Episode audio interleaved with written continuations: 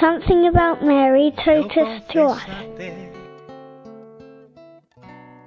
I'm Annabel. I'm from England. I'm 21. Um, Mary for me is a great inspiration. Her strength is something that I think many people underestimate, in that her humility is an extremely courageous one. In order to be truly humble, you have to have the strength in order to give yourself completely. And uh, Mary is one of the very few people who we can point to who has managed to do that, who has managed to give her life entirely.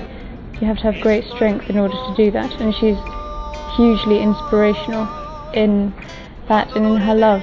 And she's just, she's wonderful. She looks after us, and yeah, she's one of the reasons I'm a Catholic, and she's really, yes, she's wonderful.